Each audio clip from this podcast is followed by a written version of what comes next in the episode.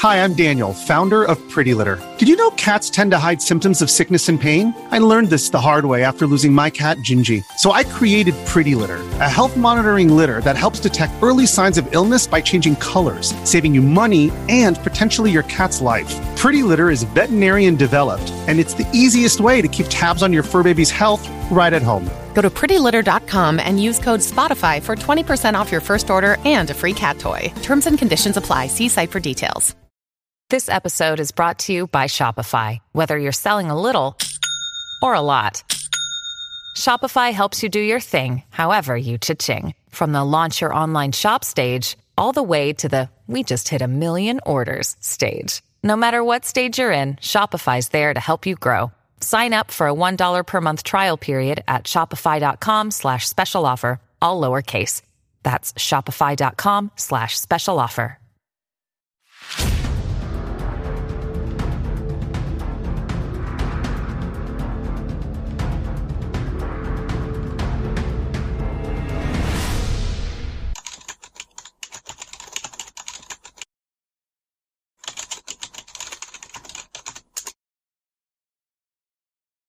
はい、皆さんこんにちは。話題の事件へようこそ。今回の考察は、未解決事件、大和市高齢男性殺人事件です。この事件は、当時71歳の男性が、マンションの自宅で殺害された事件ですが、未だ犯人の特定には至らず、未解決となっています。遺体のそばには、犯人が書いたと思われるメモが残されていたため、動機は怨恨と見られていますが、トラブルの有無は確認できず、事件は迷宮入りとなっています。一体この男性を殺害した人物は誰だったのか？まずは事件概要からどうぞ。事件概要2003年3月2日午後3時10分頃神奈川県大和市にあるマンションでこの部屋に住む男性 K さん当時71歳が居間で血を流し倒れている姿を K さんの弟夫婦が発見した。驚いた弟夫婦はすぐに警察へ通報したが、現場に駆けつけた警察官によって K さんの死亡が確認され、さらに遺体のそばには犯人が残したと思われるざまあみろと殴り書きされたメモが発見された。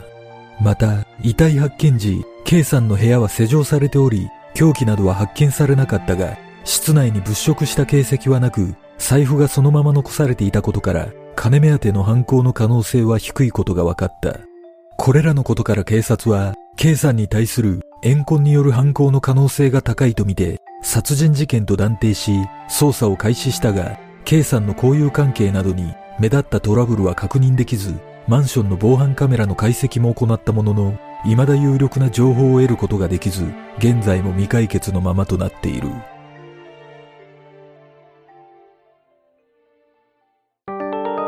現場の状況を現場となったマンションは小田急線大和駅から西に徒歩10分の場所で県道40号に面して立っており近くには厚木基地があり周辺にも同じようなマンションが複数建っていた。事件当日午後3時10分頃 K さんと1週間ほど連絡が取れないことを心配した弟夫婦が K さんの部屋に合鍵で入ったところフローリングの居間にパジャマ姿で血を流しうつ伏せに倒れ頭から布団をかけられ死亡している K さんを発見した。司法解剖の結果遺体は死後約1週間が経過していることが判明し頭部には鈍器のようなもので数回殴られた跡が見つかったためこれが致命傷になったとみられているが室内から凶器は発見されなかった。また K さんの遺体のそばには個人的な恨みを綴ったと思われるざまあみろと殴り書きされたメモが発見されているが身内も含め関係者に筆跡鑑定を行ったところ筆跡が一致する人物はいなかった。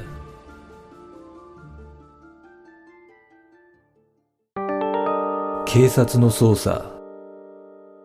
現場の状況から警察は K さんに何らかの恨みを持つ者の犯行とみて慎重かつ徹底的に K さんの交友関係を調べるとともにマンションに設置された4つの防犯カメラの解析を急いだ。その結果2月24日午前9時頃ゴミ捨てに向かう K さんの姿が防犯カメラに映っていたことが分かり K さんの部屋のポストには2月25日以降の朝刊が溜まっていたことから犯行時刻は24日夜から25日未明の間ではないかと推測された。実は事件前後の防犯カメラを確認したところ236人が映っていたがその中に1人だけ身元不明の中年男性がいることが判明している。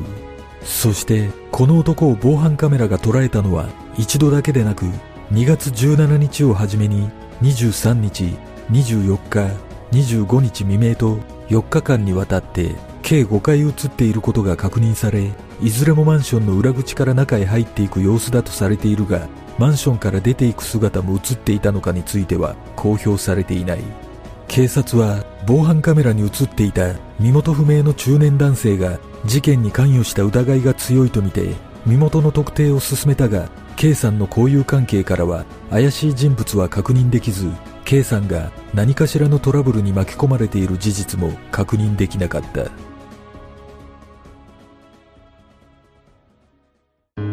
事件の真相とは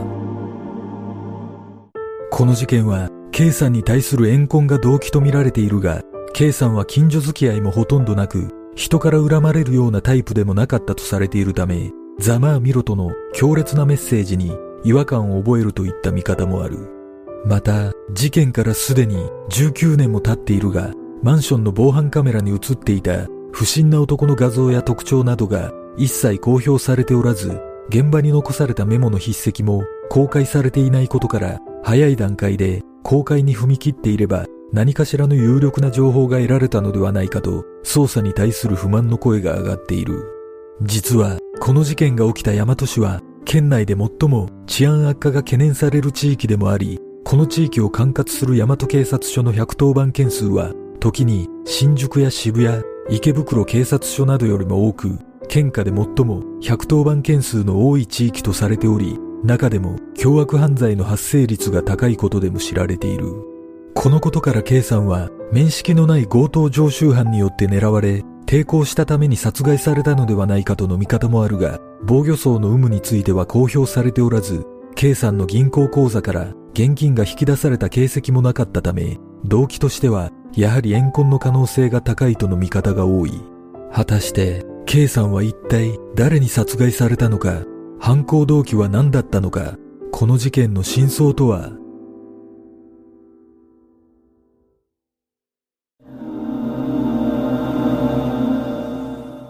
この事件で特徴的なことは、ざまあみろと殴り書きされたメモが遺体のそばに置いてあったことですが、私が直感的に感じたことは、この言葉は K さんに対してではなく、K さんの身内に向けた言葉だったような気がします。仮に K さんを殺害することが目的だったとすれば、身元が割れる危険性のある行動をわざわざ取るとは考えにくいため、おそらく K さんを殺害する以外の目的があったのではないでしょうか。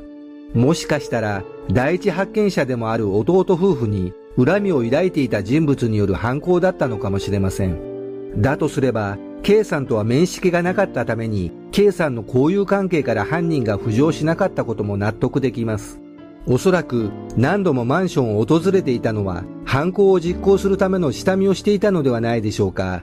犯行にどのような鈍器が使用されたのかはわかりませんが、計画的犯行であれば凶器を準備していた可能性が高いため、持ち運びのしやすいハンマーなどが使用されたのかもしれません。